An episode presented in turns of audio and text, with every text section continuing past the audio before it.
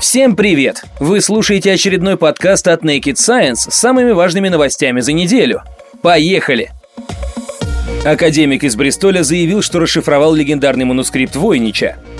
Академик из Бристольского университета в Великобритании Джерард Чешир утверждает, что расшифровал манускрипт Войнича, который более ста лет оставался загадкой для криптоаналитиков и лингвистов. Свои выводы он опубликовал в журнале Romance Studies. Манускрипт Войнича назван так в честь польского антиквара Вильфреда Войнича, который приобрел его в 1912 году у мужского духовного ордена Римско-католической церкви, ордена Святого Игнатия. Содержимое рукописи пытались расшифровать и до этого. Еще в 17 веке одну из первых попыток предприняли принял Георг Бареш, пражский алхимик. Более всего манускриптом заинтересовались в 20 столетии. Его анализировали криптоаналитики Первой и Второй мировых войн, но никому не удалось подобрать ключ. Частотный анализ, выполненный американским физиком Уильямом Беннетом в 1976 году, выявил, что структура текста характерна для естественных языков. В 2009 году исследователи из Аризонского университета провели радиоуглеродное датирование, которое показало, что пергамент произвели между 1404 и 1438 годами. Однако содержание документа никто так и не смог понять. Джерард Чешир уверяет, что расшифровал текст. По его словам, работа длилась две недели. За это время он определил язык и систему письма. Вот как он сам описывает процесс. Несколько раз я испытал моменты эврики, за которыми следовали сомнения и чувство недоверия. Когда же я осознал масштаб достижения и исторического, и лингвистического, наступило волнение. То, о чем говорит текст, еще более удивительно, чем все мифы и фантазии, что он породил. Его составили доминиканские монахини как источник справочной информации для Марии Кастильской, королевы Арагона, которая оказалась тетей Екатерины Арагонской. Также не будет преувеличением сказать, что эта рукопись – одно из самых важных событий в романской лингвистике на сегодня. Она написана на протороманском языке, предшественники современных романских языков, таких как португальский, португальский, французский, испанский, итальянский, румынский, каталанский и галисийский. В период Средневековья он был распространен в пределах Средиземноморья, но редко использовался для записи официальных документов, так как латынь оставалась языком церкви и королевской власти. Протароманский язык был утерян до сегодняшнего дня. По словам Чешира, алфавит протароманского языка представляет собой комбинацию незнакомых и знакомых символов. В этом языке нет специальных знаков препинания, хотя некоторые буквы имеют символьные варианты, которые указывают на препинание или фонетические акценты. Все буквы находятся в нижнем регистре. Слова включают в себя дифтонги, трифтонги, квадрифтонги и даже квинтифтонги. Сложные гласные, состоящие из нескольких элементов и образующие один слог. Сейчас академик планирует сосредоточиться на рукописи, целиком и полностью расшифровать ее. Показано, какие пары чаще занимаются сексом.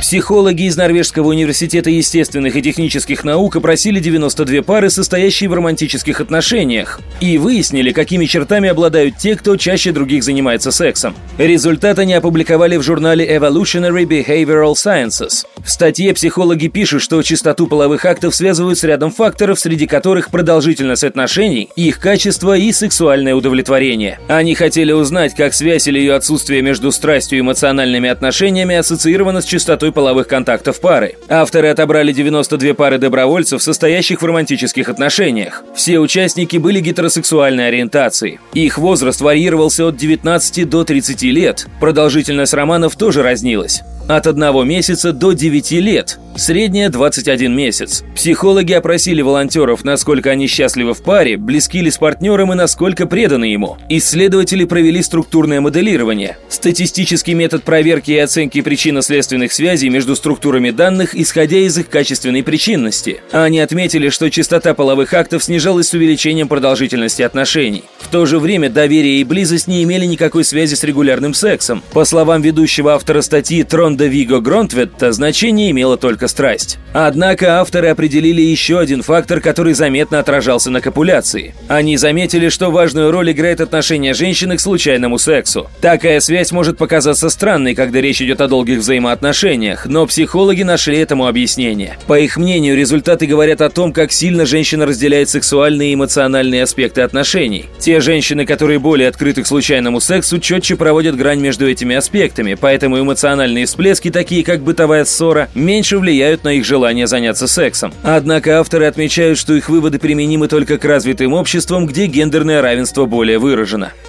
Вымерший однажды вид птиц восстал из мертвых. Это произошло благодаря явлению итеративной эволюции. Статья об открытии опубликована в Zoological Journal of Linnean Society. Итеративная эволюция – это частный случай параллельной эволюции, который заключается в развитии одного и того же вида из одинакового предка, но в разное время. Такое явление встречается крайне редко, поэтому ученых и удивил случай возрождения вымершей 136 тысяч лет назад птицы. Это первый случай, когда итеративная эволюция была замечена для этого рода, и один из самых значительных примеров в истории птиц. Как и некоторые другие нелетающие птицы, Моа и Додо, Кювьеров-пастушок обитал на островах, где практически не водятся хищники. Это сыграло с одним из его видов злую шутку. Пастушковые – семейство белогорлых птиц размером с курицу, обитающих на Мадагаскаре и островах в Индийском океане. Они постоянно колонизируют изолированные острова в океане. Однако, хоть такие острова и свободны от хищников, они очень часто становятся жертвой стихийных бедствий. Не умеющие летать птицы быстро погибают в результате этих явлений. Один из видов пастушковых имел способность летать, что и позволило ему переселиться на атолл Альдабра, входящий в Сейшельские острова. Обосновавшись там, птица эволюционировала так, что потеряла способность летать.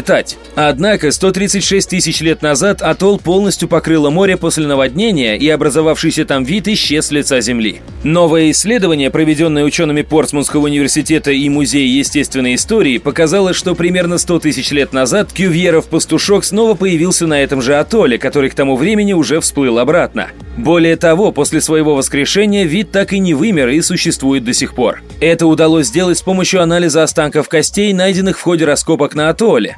Исследователи сравнили образцы костей обитающих на атолле птиц до его затопления и после. Кости были идентичны друг другу и принадлежали одному и тому же виду – кювьерову пастушку, эндемику атолла Альдабра. Эти уникальные окаменелости дают неопровержимые доказательства того, что член семейства пастушковых дважды колонизировал атолл. Он прилетел, скорее всего, с Мадагаскара, и каждый раз прилетая на атолл, терял способность к полету, превращаясь в другой вид. Ископаемые свидетельства, которые мы представили, уникальны для этих птиц и олицетворяют их способность успешно колонизировать изолированные острова и довольно быстро терять способность к полету в результате итеративной эволюции. Говорит доктор Джулиан Хьюм, ведущий автор исследования, научный сотрудник Музея естественной истории.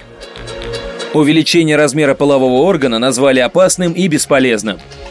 Более того, операции часто приводили к осложнениям. Статья ученых опубликована в журнале Sexual Medicine. Американские исследователи из медицинского центра Святого Иосифа и Центра медицинских наук Университета Техаса в Хьюстоне провели метаанализ 17 различных научных работ, в которых в общей сложности участвовали 1192 мужчины. Все они перенесли операцию по увеличению полового органа хирургическими и нехирургическими способами. По данным исследования, процедуры по увеличению размера полового члена не всегда были эффективными и часто приводили к осложнениям. Нехирургическое лечение с использованием специальных расширителей приводило к положительным положительному результату в некоторых случаях, но увеличивала размер органа менее чем на 2 см. Процедуры с использованием инъекций увеличили ширину, но были связаны с повышенным риском осложнений. Методы, при которых использовали вакуумные устройства, вообще не продемонстрировали какой-либо эффективности. Хирургическое вмешательство включало операции по разрезанию поддерживающей связки полового члена, пересадке кожи и подкожного жира, а также по внедрению хрящевой ткани между головкой и основанием органа. Согласно исследователям, некоторые люди, перенесшие такие операции, сообщили о значительном увеличении размера полового члена. Но эффективность этих методов не была проверена в других исследованиях. К тому же авторы работ, анализ которых проводили американские ученые, говорили о довольно частых осложнениях после операций. Увеличение полового члена небольшого размера у мужчин с помощью существующих методов неэффективно и опасно. Исследования, в которых сообщалось об успешно проведенном лечении, были крайне некачественными и не были независимо подтверждены другими научными группами, говорят авторы исследования. Инъекции и хирургическое вмешательство следует применять в последнюю очередь для лечения патологии микропениса, так как при этом есть риск серьезных осложнений. Павел Дуров рассказал, почему WhatsApp на телефоне опасен. WhatsApp, по словам Дурова, позволяет злоумышленникам получить доступ ко всему содержимому телефона, на котором он установлен, включая фотографии, электронные письма и тексты. Эта проблема не единственная. Еще в прошлом году WhatsApp признавал, что у приложения есть уязвимость, позволяющая хакерам получать доступ к телефону после одного видеозвонка. Исходный код WhatsApp закрыт, а значит никто, кроме сотрудников компании, не способен проверить его на наличие бэкдоров, лазеек, с помощью которых можно получить доступ к защищенным данным. Telegram же, как отмечает Павел Дуров, напротив, публикует свой исходный код, тем самым повышая не только доверие пользователей, но и безопасность алгоритмов. Дуров также предполагает, что разведывательные службы могут требовать у разработчиков приложения создания бэкдоров для слежки за преступниками. Власти могут оправдывать это антитеррористическими мерами, но из-за этого страдает безопасность других пользователей. В начале своей истории, как пишет Дуров, WhatsApp передавал сообщения в незащищенном виде, так что все переписки пользователей при желании могли прочитать и мобильные операторы, и администраторы точек Wi-Fi. Затем приложение ввело шифрование сообщений, но передало ключи шифрования правительствам нескольких стран, включая Россию. Наконец, три года назад WhatsApp начал пользоваться шифрованием end-to-end, при котором ключ для расшифровки сообщений известен только отправителю и получателю. Telegram, к слову, имел такую технологию с момента своего создания в 2013 2012 году. Однако даже несмотря на end-to-end шифрование, WhatsApp остался уязвимым. После обновления безопасности приложение начало постоянно требовать сохранения данных в облако. Но в облачном сервисе данные переписок не шифровались, поэтому получить к ним доступ стало даже легче, чем раньше. Дыры в безопасности у WhatsApp, по словам Павла Дурова, обнаруживаются каждые несколько месяцев. В 2014 году, например, после очередного сбоя в работе приложения, почти 4 миллиона пользователей за два дня зарегистрировались в Telegram. Напомним, что у Naked Science есть канал в Telegram, где в удобном формате один раз в день публикуются новости с основного сайта. Также есть канал, где новости выходят отдельно сразу после публикации на сайте. В России начали изготавливать первый космический корабль «Федерация». О работах над корпусом нового космического аппарата со ссылкой на источник в ракетно-космической индустрии пишет РИА Новости. По словам собеседника агентства, РКК «Энергия» заказала изготовление корпуса из алюминия у предприятия «Арконик СМЗ». При этом пресс-служба корпорации отказалась комментировать поступившие данные. В свою очередь в Роскосмосе уклончиво прокомментировали возможное строительство Федерации. Проходят комплексные мероприятия по созданию пилотируемого транспортного корабля, заявили в государственной корпорации. Как передает РИА Новости, отказ от композитного корпуса в пользу алюминиевого обусловлен целым рядом важных обстоятельств. Капсулу для презентации произвела немецкая компания Aerospace Composites GmbH в рамках заказа, поступившего от энергии. Однако западные санкции, ограничивающие в том числе поставки композитной продукции, сделали невозможным поставки новых карбоновых капсул. Ранее, напомним, предполагалось, что Федерация будет на 80% состоять из композитных материалов. В связи с возникшей ситуацией «Энергия» хотела развернуть производство собственных композитов, однако результаты этих начинаний остаются до сих пор неизвестными. В то же время еще один источник в ракетно-космической индустрии заявил, что композитный корпус нового космического корабля не прошел токсикологические испытания. Впрочем, непонятно, шла речь о европейских или о новых российских композитах. Ранее, напомним, стало известно, что аппараты Федерация могут назвать в честь кораблей, построенных Петром I. Однако большее внимание общественности привлекла другая новость, связанная с недавними увольнениями среди инженеров, которые были заняты созданием нового космического корабля. Напомним, тогда глава российского космического ведомства Дмитрий Рогозин назвал сотрудников ведомства нерадивыми товарищами. При этом сами работники заявили, что они ушли по собственному желанию и без каких-либо конфликтов с начальством. Ученые доказали, что часики тикают не только у женщин. Принято считать, что физиологические изменения, происходящие с женским организмом после приблизительно 35 лет, способны негативно сказываться на течении беременности и здоровье будущего ребенка. Однако это касается и организма мужчины. Обзор исследований, проведенных в этой области за последние 40 лет, показал, что возраст отца также оказывает сильнейшее влияние на его потомство. Об этом сообщается в статье, опубликованной в журнале Maturitas. Стоит сказать, что не существует определенного единого для всех возраста, после которого родителей можно было бы назвать поздними. Как правило, оценки медиков колеблются в промежутке от 35 до 45 лет. Тем не менее, в связи с быстрыми изменениями в демографии по всему миру растет число детей, рожденных родителями уже совсем не юного возраста. И если опасности, связанные с возрастом матери, вполне осознаются и ими самими, и медиками, то влияние возраста отца до сих пор остается предметом дискуссий. Поэтому в новой работе Глория Бахман и ее коллеги из Радгерского университета постарались оценить и обобщить имеющиеся данные по этой проблеме. Увы, они подтвердили, что мужчины, зачавшие ребенка в возрасте более 45 лет, подвергают своих партнерш повышенным рискам в ходе беременности, включая развитие токсикоза и преждевременные роды. В среднем такие дети получают более низкие оценки по шкале Абгар, медленнее набирают вес и чаще страдают от различных нарушений в развитии. Это негативное влияние сохраняется и в дальнейшей жизни. Авторы статьи сообщают, что впоследствии у этих детей чаще встречается целый ряд заболеваний, от онкологических до психических.